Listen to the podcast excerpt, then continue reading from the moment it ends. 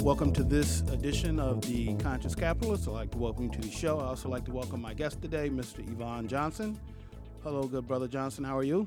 I'm doing well. How are you doing today? I'm doing well.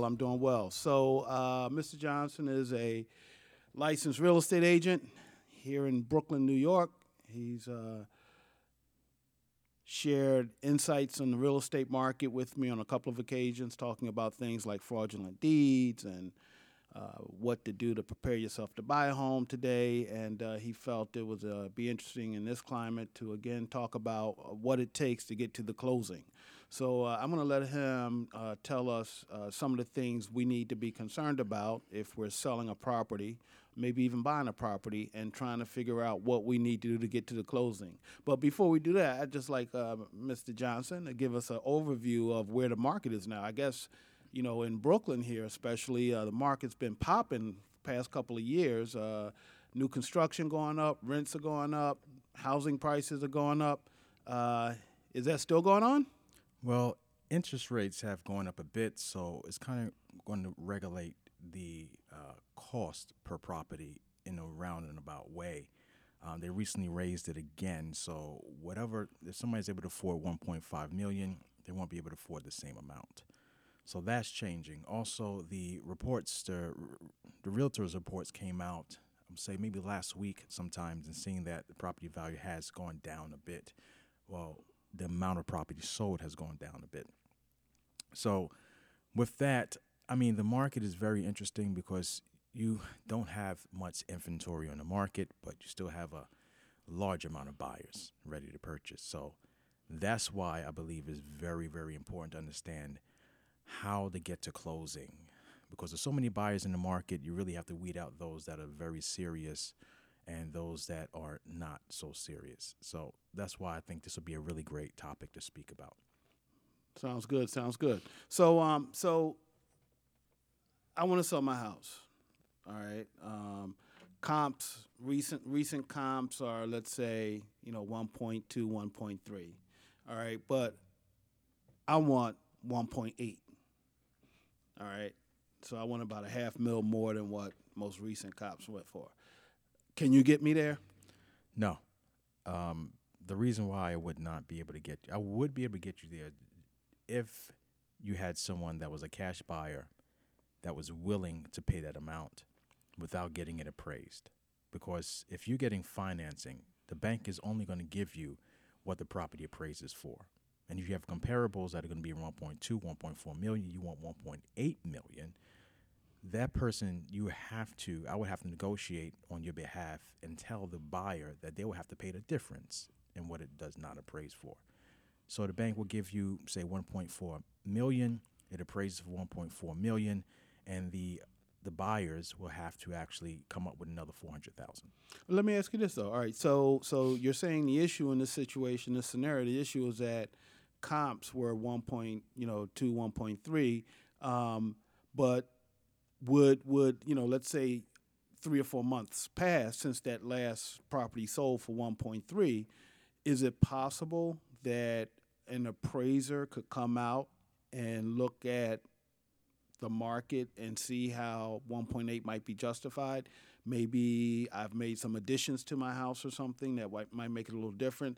Does that play at all into the appraised value, or do they strictly look at, you know, well, this house sold for 1.2, this one sold for 1.59, this one sold for 1.4, so we mix it all in. It's an average comp value of 1.4, as you said. It's a great question. What happens in that case scenario? You had a property that was in Prospect Lefferts Gardens, and all the comps were actually justified. The highest comp in the area at the time was around 1.8, 1.6, 1.8 million.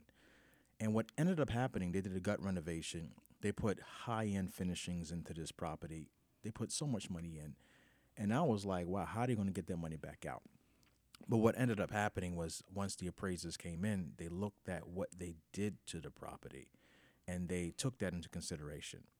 So if you do some high-end renovations, you can get a higher cost. That's why some properties actually create records in certain neighborhoods, but it's all based on the type of renovations you do. Renovations and or kinds of appliances like Sub-Zero appliances, marble, Italian marble countertops. Does that factor in too, or is it, you know, does that? I would say more kitchen renovations relating to kitchen, renovations relating to adding additional livable space. Say, for example, you were able to take advantage of square footage that is not used, and you could do an extension, and you can get the permits and get that approved. These are things that instantly add to the value of the property.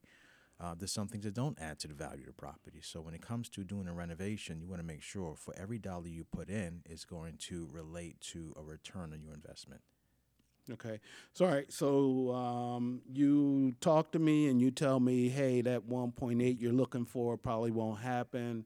While we have buyers out here, none of them are willing to step up to the plate and pay that difference between what the appraised value of 1.4, 1.5 is and what you're looking for, 1.8. So I sulk for a minute or two, but say, okay, well, let me just sell it for whatever the appraised value is, all right? So we decide to put the house on the market. What do you do to get me to closing? What are the things that the seller needs to, you know, what's the process the seller follows and goes through to get to closing? What do you walk them through? I like calling it the concept of leverage. You really have to leverage all of your resources, and resources are considered to be people that you're working with. What I've experienced in the last couple of years dealing in real estate is having deals in which you have individuals that are working on your deal that can be obstructing your deal, preventing it from going to closing. For example, you have some home inspectors that the buyer will bring that are strategically chosen so that they can try to get the seller to reduce the price point. Let me explain more about how they try to do that.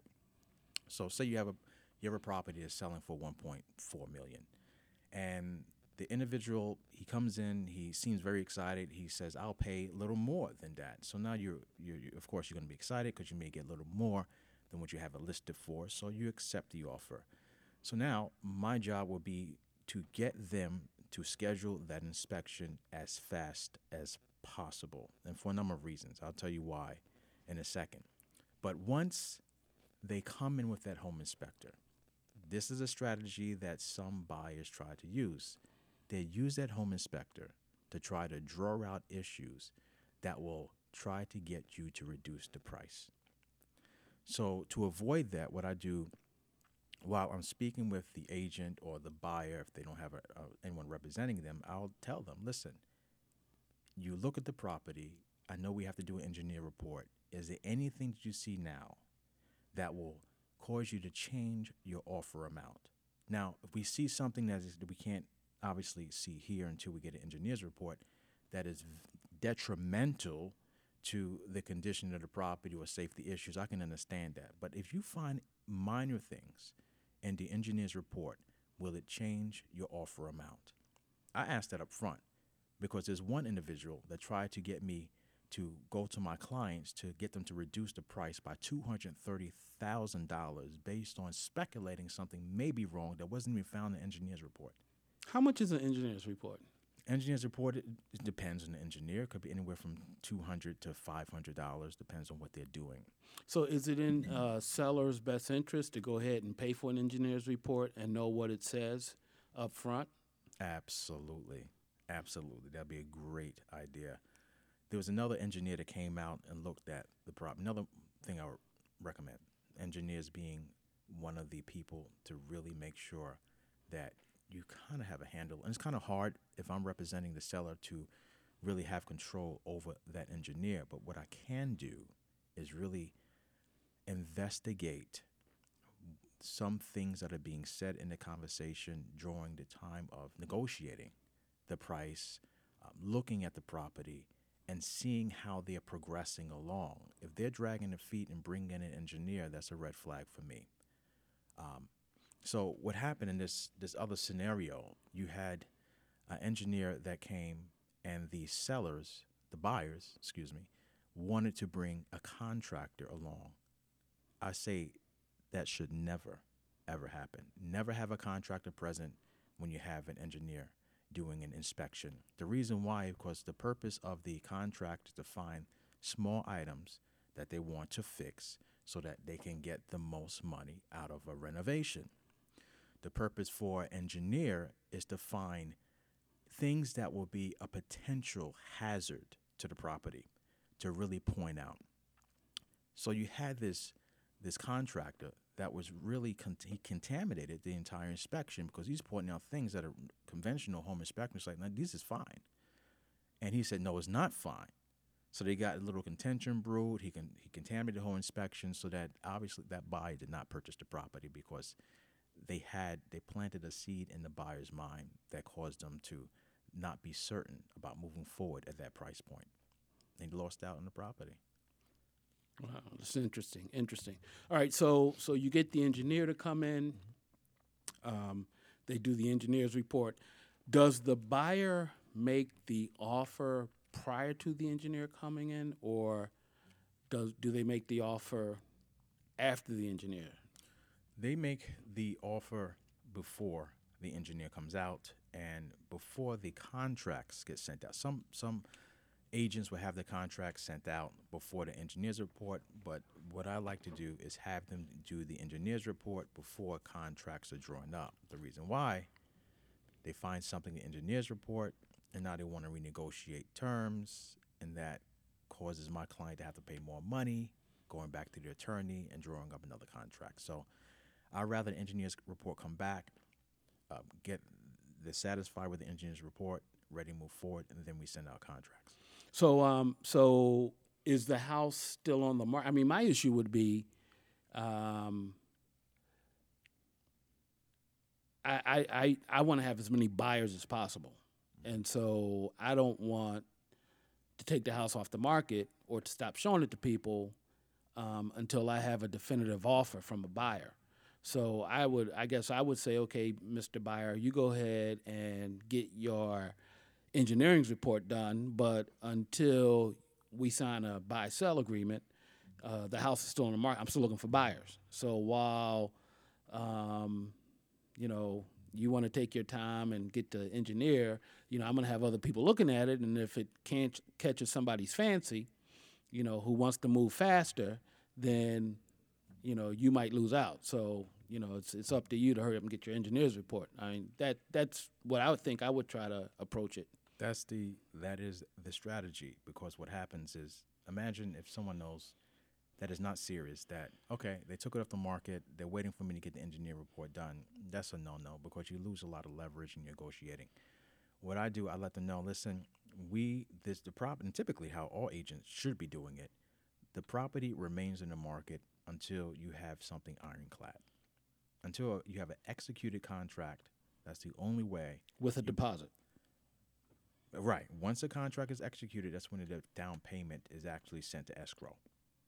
Once you have signatures and that check clears in the attorney's account, that's when I'm removing it from the market. And I have it listed as pending. So people look at the property and say, okay, it's pending. So it hasn't closed yet. It's in pending status. And then once that property actually closed, which we're going to talk a little more about how to get to that point, that's when I'll submit documentation to the Brooklyn to MLS to let them know the property has now sold, and then you'll see it listed as sold. Okay, so I take your advice. I have a buyer who made an offer that I like, but they want to go through the engineering thing, so I still have other buyers on the market. Let's say the buyer, makes the offer, the engineer comes out, and he does his thing and doesn't find anything material, and the engineer steps up and says, okay, everything's pretty much okay. Whatever I found was basically cosmetic, would be, stuff that, would not require an adjustment in the price. So the buyer gets the okay from the engineer to go ahead. Is that when we have the appraiser come out? The appraiser, that's right. The next step would be to schedule the appraisal. So once the inspection is clear, contract is signed. Okay, so wait a minute. So The inspector comes out, looks at the property, gives it, yes, it's okay. Mm-hmm. Then we draw up the contracts. Yes. That's before the appraisal is done. That's correct. All right, so here's my question, right? So you said a bank's not going to give you more than the appraised value. That's right. Right? So let's say I put a, my offer was, my asking price was 1.4 in this case, right? Let's say it appraises for, we sign the contracts, everything, it's for 1.4. All right, so contracts are signed, some deposit changes hands or down payment changes hands, goes into escrow. Then we get the appraiser to come out based on what I hear you saying. And let's say the appraiser comes out and he says, oh, it's 1.3. All right, then what happens? Then I'm essentially responsible as the agent, because the agent's responsibility is to make sure that when they have a listed price for a property, that it will appraise. So what happens in that scenario, the contracts are drawn up, they have clauses placed within the contract stating that if it does not appraise, they will have an option to renegotiate the pricing. Some attorneys or some sellers will say, listen, we don't want to negotiate. You have to come up with a difference. So that's when you have the attorneys going back and forth. My client wants to renegotiate. My client doesn't want to renegotiate, and they have to come to a meeting of the minds in that way. But because it takes about 60 days for the bank to actually process a mortgage, to draw up the mortgage note, during that whole entire process, while they're doing their due diligence and checking income, very carefully, other things the bank does, that's when, within that process, they're going to be sending out the appraisal to come and appraise the property to ensure that they are able to loan that amount. So if the appraisal comes back a little less, it all becomes a new negotiating. Now, yep. Now, suppose the appraisal comes back at 1.55 or 1.6. As the seller, can I now go to the buyer and say, hey, the appraised value is like $100,000 more than what we agreed to? No, it's already ironclad. If people sign and agree to a certain price, if it comes in higher, then that's going to benefit the buyer even more than it would be with the seller, of course. But the seller cannot now back out of the original listed price that they agreed to ask for a higher price. But suppose, right, can the seller include language in the contract that says that if the appraised value comes in higher, then, I mean, just like you said, buyers might have the language in the contract that says if the appraisal comes in below the agreed upon price, we can negotiate. Can the seller ask for that same kind of language that if the appraised value comes in higher than the agreed upon price, we can renegotiate? Do you see that, or? They can attempt it, but I guarantee you that if the buyer has a good attorney representing them, that would not fly. So you said it made sense for the seller to probably engage an engineer and have an engineering report done. For the same reasons, might you think it makes sense for the seller to pay the cost of an appraiser? How much does is an appraisal for a property? Appraisal is, I'm not entirely sure what the appraisal is. I'm not sure. It's not more than like $2,000 or $3,000, is it? No, definitely going to be under that, less than that. All right. So let's say it's $2,000 or whatever. Does it make sense for the seller to go ahead and have his property appraised so he knows? You know what I mean? Does that put him in a better position to? I mean, because nobody wants to leave anything on the table. Sure. So, I'm just trying to figure out what should a seller do to make sure he can maximize his return on the investment that he's, trying to sell. So do you ever advise your clients to get the appraisal up front, the sellers you represent, or is it pretty much standard practice that everybody just waits and, hey, if the appraisal comes back lower, the seller renegotiates, but if it comes back more, the seller just eats the difference and say, okay, I'm going to move on with it? That's not, I mean, getting to the whole thing about getting to closing is that you don't want that risk. So, I mean, I haven't recommended my clients do an appraisal ahead of time because I really make sure I get accurate comparables. and the comparables I get, I make sure that the listed price that we use, we're going to get it appraised for the listed price that we have it for. Oh, so basically what you're saying is that when you deal with a decent agent, that agent's going to make sure that whatever you ask for is a price that it'll be appraised for. So you don't have to worry about that. Oh, that's interesting. All right, so we have the contract signed. We agreed on the price. So now we go to the bank. All right. So what are we doing to get to closing? So before even that, choosing the attorney is so important. I'm telling you, you have attorneys that I call obstructionists, and these attorneys, it's amazing to me to really see how so many deals fall apart because of the attorney. You will be amazed, and I don't know what is in it for an attorney for a deal to fall apart, because that's how they get paid. But it happens a lot. And what I would recommend for any client, buyer or seller, when you're choosing an attorney, make sure you're choosing an attorney that is a real estate attorney, not just a general practice attorney that has to be in court. And some attorneys have to be in court. They still are great managers of time, so they can have court cases. They can be in court.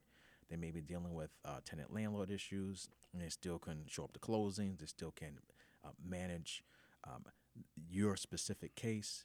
But just imagine you have an attorney that's a general practice attorney.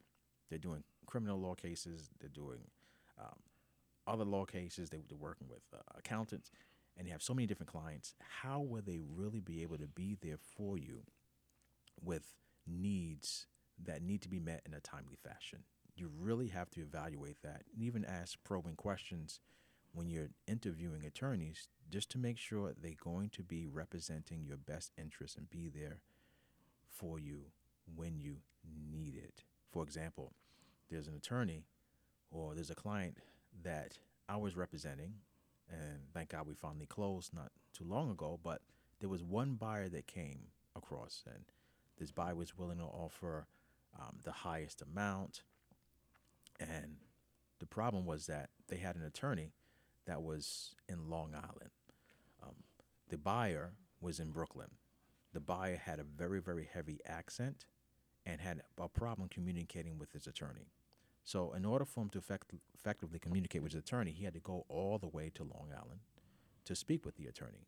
This wastes time. To make a long story short, we never got the deal done because there was a breakdown in communication. So choosing an attorney that understands real estate, choosing an attorney that has closed multiple deals with clients in real estate is very important. Find someone that has worked with an attorney that's a great attorney, that comes highly recommended, is well worth your time. Do you ever recommend attorneys, or is that a conflict of interest, or what? What I do is I do make recommendations, but I'll give them three to four options. Say, listen, you call them, you choose who you want. But these are the ones I've worked with in the past. They've done a great job for my clients. But I would never say choose this attorney and choose that attorney alone. Right. No. Okay. All right. So we got the attorney lined up. So I'm assuming we're getting closer to closing, that closing. So we have the attorney then. So we get to the attorney before we actually do the contracts. So I guess there's a verbal agreement between the buyer and seller. The buyer says, okay, I can deal with this price. I had my engineer look at it. He's okay with it. Then, or should a seller engage the attorney even before he starts talking to buyers? Should the seller have his attorney lined up? Yes. Even before. All right. So this whole thing you're talking about the attorney. When you decide to sell, you might start thinking about having an attorney present, because once you and the buyer agree to a price and the buyer is okay to go based on the engineer's report, that's when you have to have the contract drawn up and signed or whatever. And that's when you need the attorney to make sure that the contract is drawn and written in a way that protects your interests. That's correct. Okay. That's correct. For me, also another thing is that I believe that in the real estate space, you are essentially matching the right fit. Because you have some individuals that will come in with a very, very high offer just to hold the deal up, and they may not necessarily be the right match, might fit for your client. And also agents as well. I've worked with agents in the past that I knew just weren't a right fit for this type of a deal.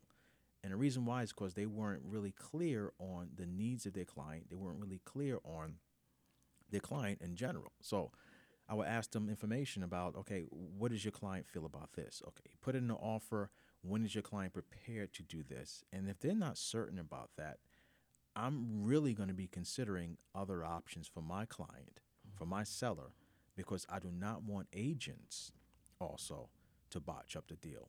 So you have agents, you have home inspectors, engineers, and you also have attorneys that are very, very key in getting the deal to the closing table. All right, so we have the attorney, we have the contract. Once you have the contract signed, the down payment made, and the bank gets involved, I guess the bank orders the appraisal, then the bank starts its due diligence process of looking at the buyer. At that point, I mean, the seller's pretty much out of the picture until the bank says, yes, you know, mortgage approved. That's correct. So once deal signed, everything squared away, and the buyer goes to the banker, once that happens, the seller can step back and just wait for the bank to do its thing. Exactly. Let's say the bank comes back and says, okay, we can't do the deal. Well, that would be a major problem. And what has to happen is before I even accept an offer, I'm pre-qualifying that actual buyer. And I do it a number of ways. For one, I want to see documentation. I want to see proof of funds. I want to see if they have the ability to be able to close. I want to see a pre-qualification, pre-approval letter. And I also have a mortgage guy that I've partnered with that I will actually have shadow the deal. So I'll say, listen, if it's okay, my sellers have a preferred lender. You can use whoever you like. It's fine. But I want my guy to shadow the deal. Just in case something happens or falls apart, they can pick it up from there. Are you okay with that? They say no, then I may be considering other options because that is not a reasonable request. You can use your own person. I just want the deal to be shadowed by my preferred lender. So my preferred lender, what they'll do, they'll take the same information they submitted to their banker, and they'll evaluate it to see how they came to the pre-qualification. And I also will call their lender and say, listen, how did you determine that they have the ability to be able to purchase this property? So I'm doing a number of things to prevent the banks from saying, we cannot qualify them, we cannot issue a mortgage. The banks will not say that because I've done the due diligence to pre-qualify them unless they lose their job, which is something that's unforeseeable. But I ensure that they will have the ability to close before I submit the offer to my client and before contracts are sent out. All right, so so a lot of buyers are pre-qualified. I mean, a lot of people go out and get pre-qualified before they even start looking for a house. I mean, they you know, a lot of people know that one of the ways to, you know, improve the process or enhance the process is to come with a pre-qualification letter or a letter from a bank saying that this person is pre-qualified for a loan up to X. As long as X equals the asking price that the seller is looking for, it kind of like smooths the process along. All right, but not everybody does that. Now, my issue would be, okay, so I'm going to a bank and the bank's going to process, and you come to me and you say, okay, you want your shadow mortgage or mortgage lender to shadow this process. Well, are they getting my W-2s? Are they getting all the information I'm giving the bank? You know, are they getting that too? Because, you know, I don't know. I'm wondering whether in this day and age of identity theft and all the other stuff going around, I'm wondering whether some buyers might be concerned with all of their information, you know, being given to another person, another entity that's going to go through that. Sure. That's something that I can see someone having a concern about with, you know, what I would convey to them is that your credit is not going to be run again. They're just taking the information you already given to your preferred lender, to your lender you're using, and they're just ensuring that my client will be satisfied with your ability to be able to close. That's it. So they have a concern with that. I say, listen, you know, this is their broker's license. No one is going to risk their license over a very, very small transaction like this, right?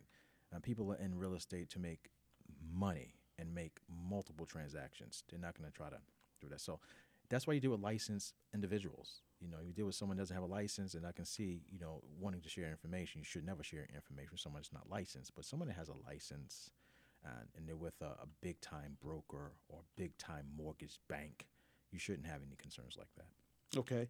All right. So now what's next? We have the bank going on. I mean, you know, the deal's pretty much done, right? I mean, we're just waiting for the bank to dot their I's and cross their T's, and, you know, I'm getting the keys to the new house. So actually, I'm getting a big fat check that I'm going to have to write another big fat check to you, right? And, you know, is that it? We done? No, we're not done. And there have been deals that fell apart at the closing table. And the reason why they fall apart at the closing table, because once again, people drop their guard down. You have to be, for me, I have to be vigilant. I'm a control. Like people say, control freaks. I want to be in control of everything. I want to know everything that's happening. I'm very, very strict when it comes to time. And what happens in the process when it falls apart is that sometimes you have a mortgage note. Banks agree to issue a mortgage to an individual, but it has a certain time frame to that. If that time frame lapses, then there may be an issue with the mortgage. So that's the first thing. I want to make sure, okay, the bank has given you they're giving you a requalification. They're pre-approving you. The pre-approval letter is sent out. We seem to be good to go. We have a date to close. If they don't close within that time frame, it's going to be an issue. You know, they're going to have to file for an extension. Are they going to be willing to file the extension? Will they try to back out? So I want to make sure they hold true to that timeline. I'm speaking with that agent on the phone. So listen, when are we closing? When are you guys prepared to close? When is the closing date? Also, getting to the closing table itself is still not over. The last closing I did, you would not believe, the attorney advised his client to bring personal checks to the closing table. Right, so that happened 2 times. This is the buyer's attorney. The buyer's attorney. I've seen this happen twice. The last time, the attorney said, it's okay, you can bring personal checks. Now, I always recommend for closings to be done in the morning. So you have any hiccups, the banks are still open, you can still conduct business. You have closings done in the afternoon. If something goes wrong, the banks close at a certain time. Then that closing will not happen that day. And you never know what's going to happen if it doesn't close that day. So they came with personal checks, and the attorney is saying, no, it's fine. I'll personally guarantee the checks. And the seller's attorney flipped out. She's like, look, we don't know you, for one. No one wants to chase you down, for two. It's like, so his client had to get up from the closing, go to the bank, and get certified funds from the bank and come back to the closing. So these are just things that you have to prepare. Mm-hmm. All right, so if I'm not using personal checks, I mean, is there a schedule of checks to be cut, created a day or two before the closing? Yes. All right. So basically, the buyer can use that schedule of checks to be cut to go out and get cashier's checks. Exactly. And bring the cashier's checks to closing. Exactly. It has to be certified funds. You bring certified funds to the closing. Nobody's going to accept a personal check in this day and age, especially for money in large amounts. And then you close, and then nobody can find you. It's like, no, that's not how real estate works. But let me ask you this though, right? I thought, and I'm not sure, but so at the closing, the bank's representative is there. Doesn't the bank pretty much cut all the checks? The attorney or the bank? The bank. Yes. The bank. You have a bank attorney that'll be there cutting checks. So why doesn't the bank cut? The bank is buying the house or financing the house for the buyer. Why isn't it structured so that the bank is cutting all the checks required of the buyer at the closing? I mean, well, some closings you have their cash. The ones I did, the last one I did was a cash transaction. So you just had buyer attorney, seller's attorney there, no banks involved. Oh. They had to take the checks over to the bank after the closing so that the seller that just sold the property can close out the account. So the banks weren't at the closing. They need to be there because it's a cash transaction. But when you do have cash transactions in which a bank is involved, the bank will be there. They'll be present. They may have the attorney present, but a representative for the bank will be there. So when you say cash transaction, you don't mean that the buyer comes in with a bag of cash. you basically mean that there's no bank financing the mortgage. Right. So chances are the buyer is still going to be cutting checks. That's not the thing. Cash, yeah, right? The buyer still has to come with checks, and the buyers, in some cases, they come with personal checks, thinking that's fine. That's not. Yeah, it's not fine. No, I can see how that. So what happened? How did you guys resolve that problem? They had to go to the bank. They had to go over to the bank, leave the closing table, go to the bank, and get a cashier's check. Took like an hour for them to do it, and you know. Did you charge a nuisance fee? I wish I could have. But look, as long as the deal gets done, I'm satisfied, you know, and this whole thing is really helping agents, helping buyers and sellers understand that there are a lot of issues that can potentially arise that can prevent you from getting that home that you want. And you really need to make sure you have everything in place or work with an agent that knows how to get you to closing and get the closing done. All right. So any other major issues that pop up at closing, or you know, is it so we're done now, you know, we're at the closing? Title is also, you have a title company present as well. Now title should be pulled before you go to closing. It can be pulled a few days, a few weeks before you go to closing, but make sure the title is clear. And also there are certain bills that need to be settled, say Con Ed bill, water bill, that has to be cleared up. My client, which is the seller, has to make sure they're settle those accounts before title is transferred, before the title is closed.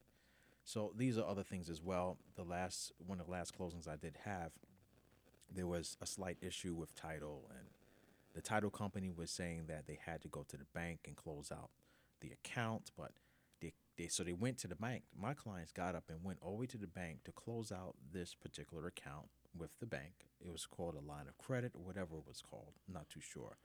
They come back saying the bank says, where's the checks?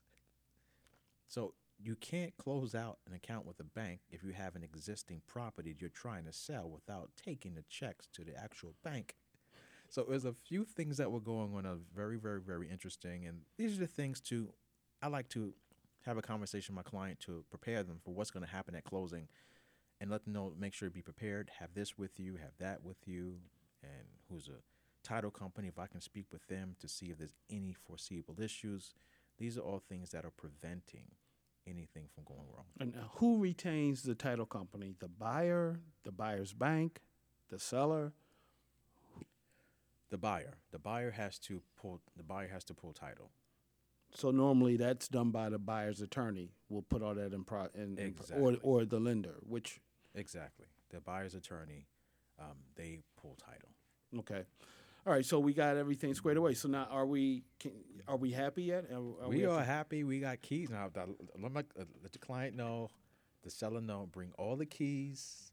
You're selling the property. You no longer have access. So don't hold anything in your purse or your pocket.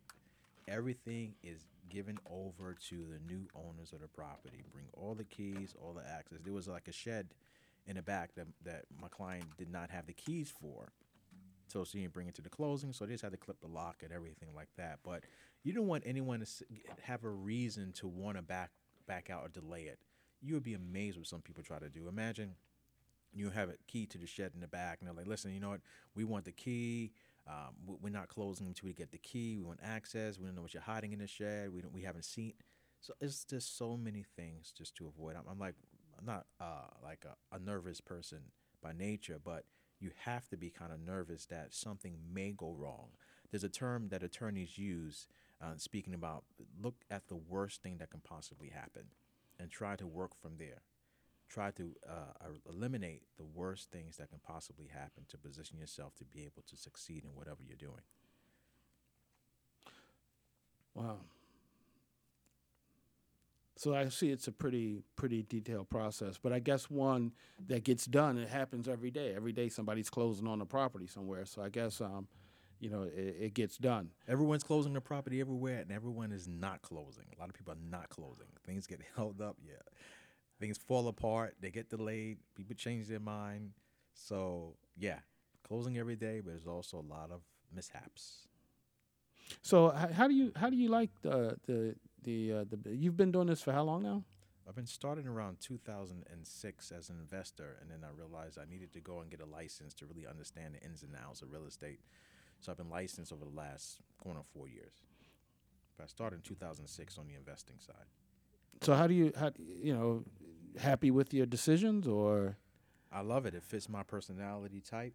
I love working with sellers. I love educating them, walking them through the process, and there's nothing better than taking a picture or just seeing your client at the closing, selling a property that they had in their life for so long, ready to move on in life, purchasing another property, and just putting this behind them, just the joy, the expression on their face, to see that it has actually happened, the transaction's gone through, they received that large check in their pocket. I know that makes you happy, right? Yeah, that's why we do it. That's why we do it. Because now, part of the joy in this too is that as the agent, right? The agents get like 5%, 10%, or 6%. I charge typically. You'll see 6%. Agents that charge as high as 10. I heard of it done, but I would never. If I charge anyone 10%, I don't expect to get any kind of referrals from that person ever. Because that's I'll do 6%, 5% if 6%, and that's of the asking price or the selling price. That's correct. Oh wow! So I've seen these ads on television about these real estate agents that you can use, and they talk about doing like 2%. Why should I pay you 6 if I can get one of these guys to and only pay them 2? I mean, that's 4% that goes into my account as opposed to going in your account. And when you look at it, right? So like we might think, like in Brooklyn, like houses are going for like 900,000, 800,000, $1 million, 1.2.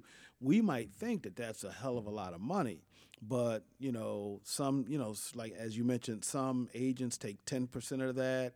Then there's some kind of transfer tax or something that you got to pay. Does the seller pay that? There's this weird New York City thing. Then there's the closer fee. There's somebody that comes in. I think this person you only see him in New York, but he comes in and he just, I don't know what the hell he does, but he's there and he gets a check. He gets a little something something. Then the seller has to pay his attorney. He gets a little something something. I mean, they're probably bank fees to get the mortgage. So it's kind of, the seller is paying off quite a few people. So how do you argue against a seller saying, Mr. Johnson, I recognize that, you do a really great job, but at 6%, I can go over here and get, I forget the name of it. There are two services I saw recently on TV that do something like 2%. Why shouldn't I give them the 2% instead of your 6%, Mr. Johnson? What do you do that's special? I would say that, and everyone knows the term, you get what you pay for. That's all I'll say. You get what you pay for. If you are hiring individuals that's going to be charging 2%, 1%, really find out what you're getting. And if that works for you, go that route. But I put all my time and energy into ensuring that my clients get beyond the closing. Let me ask you this. So let's say hypothetically you represent 10 sellers. Out of those 10 sellers, what percent of those actually close? The sellers that I have 100% close. Okay. I don't have any sellers that have not. Well, there's one seller that I did have that actually changed their mind. You have that as well. They decided to put it in the market, and if for whatever reason they changed their mind, they decided to keep it. One seller saw that there was so many people interested in buying. They thought it was a problem. Now they realize that, wow, everyone wants my property. Maybe I should want it too. So they kind of changed their mind. But once we get along in the process, once we get to an accepted offer, contracts executed, that's when I go into overdrive. And I have not had a deal that has fallen apart once we have an executed contract. Not one. So do you often partner with other agents so that, you know, you take your 6% and probably because another agent help you in some kind of way, you split or, you know, share some of your fee with them? Does that happen? I like doing it that way more because I'm not a buyer's agent. I have agents that I work with that are just as good as I am with working with sellers. They're just as good working with buyers. So working with an agent that's really new and doesn't really understand the dynamics of working with a buyer, those are the deals that I find that fall apart. But working with agents that are very, very strong, agents, skill, and their personality types are fit for working with buyers, I like working with them, and I like splitting commission with them. People want to get paid, so I split half. I give them half of the commission. It comes from my pocket. So if I charge 5%, if I charge 6%, they're going to get half of that. So let me ask you this, though, right? So the buyer, right? Does a buyer pay his agent? They can set it up that way. Typically, if there's enough commission, if I'm getting 6% and the buyer's agent is getting half of that, there's no need to charge your client. There's no need to charge a buyer. You will not find But I guess what I'm saying, let's say if I'm an agent and I pretty much focus on buyers, if it's not, I mean, it's understood that I'm going to get a piece of the seller's commission because, as I understand it, buyers don't pay an agent. That's correct. All the fees for the agent comes through the seller or from the seller, and it's based on the price. Now, there is a situation in which, now going back to that 2%, right? That 2% discount broker that we're speaking about. Oh, now you're gonna call him a discount broker. I mean, it's a discount. That is a huge discount, right? So, say for example, let's look at this scenario. You have very, very strong agents that work with buyers. They have strong buyers that are ready to go. They're working with them for 6 months, waiting for something to come on the market. You have a homeowner that says, "Listen, I want to save money, so I'm going to work with this discount broker," and how are they going to entice strong Brooklyn, strong New York, Manhattan agents to work with that particular brokerage if they're not getting commission? So they're going to have to charge their buyer a commission now because they need to eat as well. This is what they do. Look, we don't have close. Sometimes we don't have closing for 6 months. So the commission that we get, we have to actually budget our money to live off that, to pay our family, to take care of our bills for that duration of time. So that's the problem. And you do have agents that will charge their buyer part of the commission if they don't feel as though they're getting enough commission from the seller's agent. Wow. All right. So so in these last few minutes, right, so you mentioned you were an investor. You started as a real estate investor. Have you invested primarily in New York City? Have you looked outside of New York? Is your purview beyond the confines of New York State? You know, I hear that a lot of people are looking into Baltimore because Baltimore has some relatively inexpensive housing. A year or so ago, I heard a lot of people were looking into Detroit because Detroit was a hot market. Do you look at national markets, or are you primarily New York focused? I focus on markets that have the potential to be the next Crown Heights, Brooklyn. Crown Heights, a lot of people didn't see it coming. Going back 20 years ago, Crown Heights was an area where you wouldn't imagine the value of the property on average for a brownstone in Crown Heights. You're getting ready to get into a political discussion here. Because 20 years ago, all right, let's educate the listening audience. Crown Heights 20 years ago was a predominantly black community? West Indian, absolutely, yep. Okay. Presently, Crown Heights is predominantly, kind of hard to say what is predominant now because there's so many of everybody here. It's a melting pot, yes. All right. So 20 years ago, you couldn't imagine the value. So when it was all black, even black folk couldn't see value. Mm-hmm. which seems to suggest that even black folk have issue with identifying value in communities that are primarily black. I mean, I don't know. I mean, is that what you're suggesting, good brother? Or, you know? I'm not suggesting that.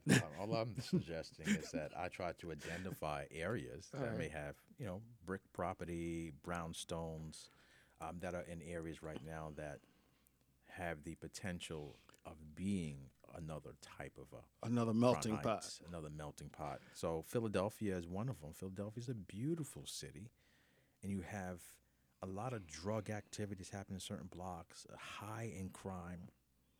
You have individuals that kind of get a hold of crime in certain areas, especially areas that are close to universities, close to public transportation. Talking about Temple University? Yeah. University of Pennsylvania out in West Philly. Yes. You have individuals that would like, you have faculty members that would love to live close to the university, but they may not want to have to go further out because they may not feel as safe. Mm-hmm. So these are areas. Chicago is another one. Chicago is a beautiful city, great property. But, brother, you know, as you describe these locations that you think might be the next Crown Heights, you know, I was born and raised in Philadelphia. So when you talk about neighborhoods around universities, I kind of know that those neighborhoods are predominantly black neighborhoods, and you didn't want to specifically come out and say whether these up-and-coming neighborhoods could be easily identifiable as being located in major metropolitan areas and comprising of predominantly black residents presently. But I guess, you know, that's something, you know what, this is something that's really interesting. Mm-hmm. Crown Heights 20 years ago. Bedford-Stuyvesant 20, 30 years ago, Harlem 20, 30 years ago, pardon me, parts of North Philly, 10 or 15 years ago, parts of West Philly, 10 or 15 years ago, central cities, 30, 40, 50 years ago, there was a mass exodus, middle class, i.e. white, families moving out of the cities into the suburbs. Now there's a mass exodus out of the suburbs with those folks, you know, moving back into the cities. Yeah. New interests, right? I just find it so interesting that even black folk had a hard time seeing value in black neighborhoods when they are primarily black or, you know, predominantly black. And I guess when you look at home ownership, when you look at wealth creation, or just the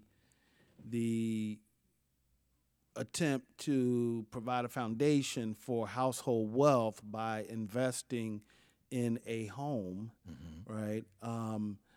This pattern of predominantly black neighborhoods not being seen as value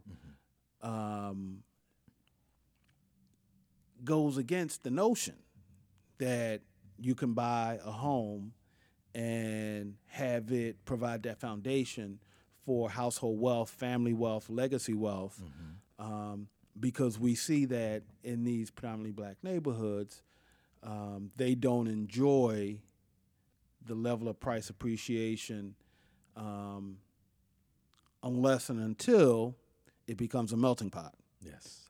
I got to tell you, what I'm seeing now is, and having conversation with individuals that know I practice real estate and know me from back in the day, you know, we speak about things like this. And what we have concluded is that now that we are seeing what's taking place right in front of our eyes, we are becoming more educated and wanting to identify opportunities to invest. So I believe education is very, very key in understanding the value of property and ownership. And now, that's why me personally, because I'm in the same scenario. I'm 45 years old. I've seen Crown Heights change right before my eyes. And right now, as I am in real estate, I'm looking for opportunities that I can partake of to help my family, to raise my sons, to educate them about real estate and investing. And I would love to help anyone else, you know. It's all about this understanding. We've seen it with our own eyes. If we don't take advantage of what we've seen, then we'll be in the same place, essentially. not owning property, not investing in property, there's an opportunity. I'm going to try to identify it and take advantage of it. All right, so presently you see opportunities in places like Philadelphia, Chicago, some other cities. Some of the things to look for, some of the ways to identify these opportunities is to look for, let's say, colleges and universities that have a inner city campus, look around and kind of like identify the neighborhoods around them. Chances are that as those universities grow, the demand and need for housing for their faculty, staff, administrators grow. They don't necessarily want to take the long commutes, so there's a chance that there'll be demand. So people who are looking for opportunities to invest. Let me ask you this. Have you heard of something called the Tulsa Real Estate Fund? I have not. Oh, okay. All right. It's a group of black folk who are raising, I think their goal is to raise $50 million through a Reg A plus registration to invest in neighborhoods or whatever. So I guess, you know, if you had heard of them, I would have asked, you know, this kind of question. So I'll just change it. So do you see evidence of black folks coming together as investors to say, okay, let's pool our resources and let's try to buy up, you know, a block in, let's say, Philadelphia near Diamond Street or Susquehanna Avenue that's somewhere near Temple that we could, you know, renovate or whatever. Or, hey, let's pool our resources, let's, you know, go up to Chicago or whatever.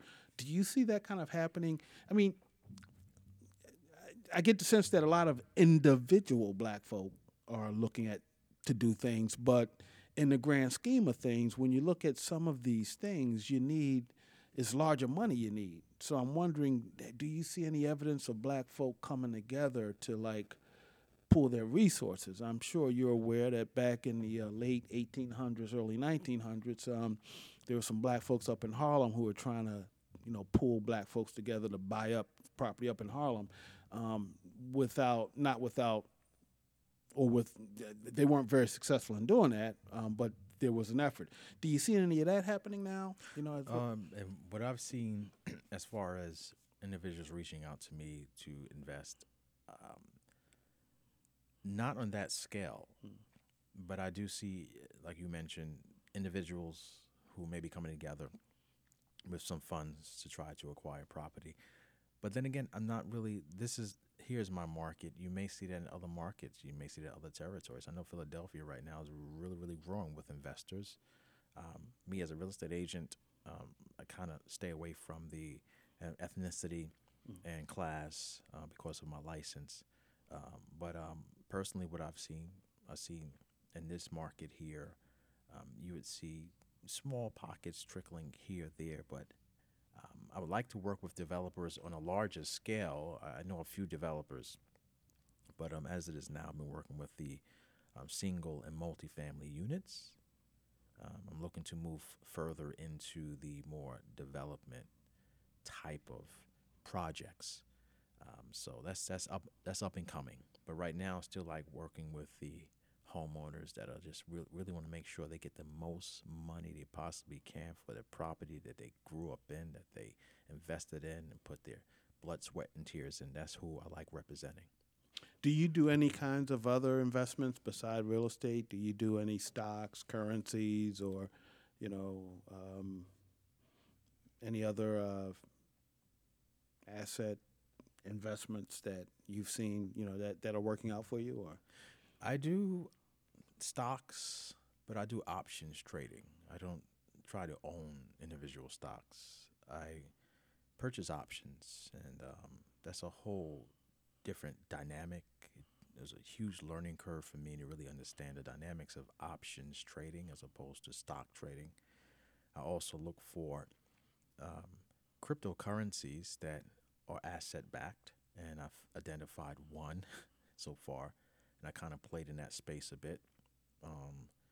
And, yeah, those are just the stocks. I also invest in countries that have really gone through war and gone through this sanctions and just have really tried to change and come out of sanctions and now growing economies. I invest in their currencies because their currencies are going to be increasing in value over time. So I looked at that. So I invest in countries with currencies that have been depleted, that are going to be changing, growing, and having a strong government. And I also look for cryptocurrencies because I believe that's going to be the new wave of reaching the globe with finances. I heard that someone was telling me that a way to play cryptocurrencies is to buy power and energy stocks, because the whole blockchain thing requires so much energy because you have to have all these computers, and all these computers have to be on. And so very expensive, very costly to go that route unless you're really working. There's a new company, I believe, that is not as expensive to be able to get the what are they called again? They are the actual the engine or the electric systems that are actually mining the coins. So these are machines that mine the actual coins. Very, very expensive to run. Produces a large electric bill. But there's one machine that has come out, don't know the name of it, but it's less costly and it's just as effective. So that's one way. You can mine coins. That's one way to do it. But I wouldn't, me personally, that's not what I'm looking to do, mine them. Well, Mr. Johnson, I appreciate you showing up today and sharing with us your insights on what it takes to get to the closing table. Is there anything else you'd like to share with us? Like if someone wanted to follow up with you, is there a website address, email address, or some kind of way somebody could reach out to you? Maybe? Sure, absolutely. If you know of anyone that just wants to know a little more about the value of their property, wants to know more about the ins and the outs of selling the property, even buying, anything relating to real estate, feel free to reach out to me. I do free consultations. I'll send you a free report. Some people want reports quarterly. I can send them free reports just so they see the trending market and how their property is doing in this trending market. You can reach out to me on my cell number, 646-500-9018, 646-500-9018, or you can email me at yjohnson@kw.com, yjohnson@kw.com. Well, thank you, Mr. Johnson. I appreciate you taking the time today to share with us your insights. I hope maybe you can come back again in a few weeks, maybe a month or so, and give us an update on what's happening in the real estate market, share with us some more of the information you had to share, and help educate the listening audience out there on, what it takes to be successful in real estate investing. So thank you so much. I appreciate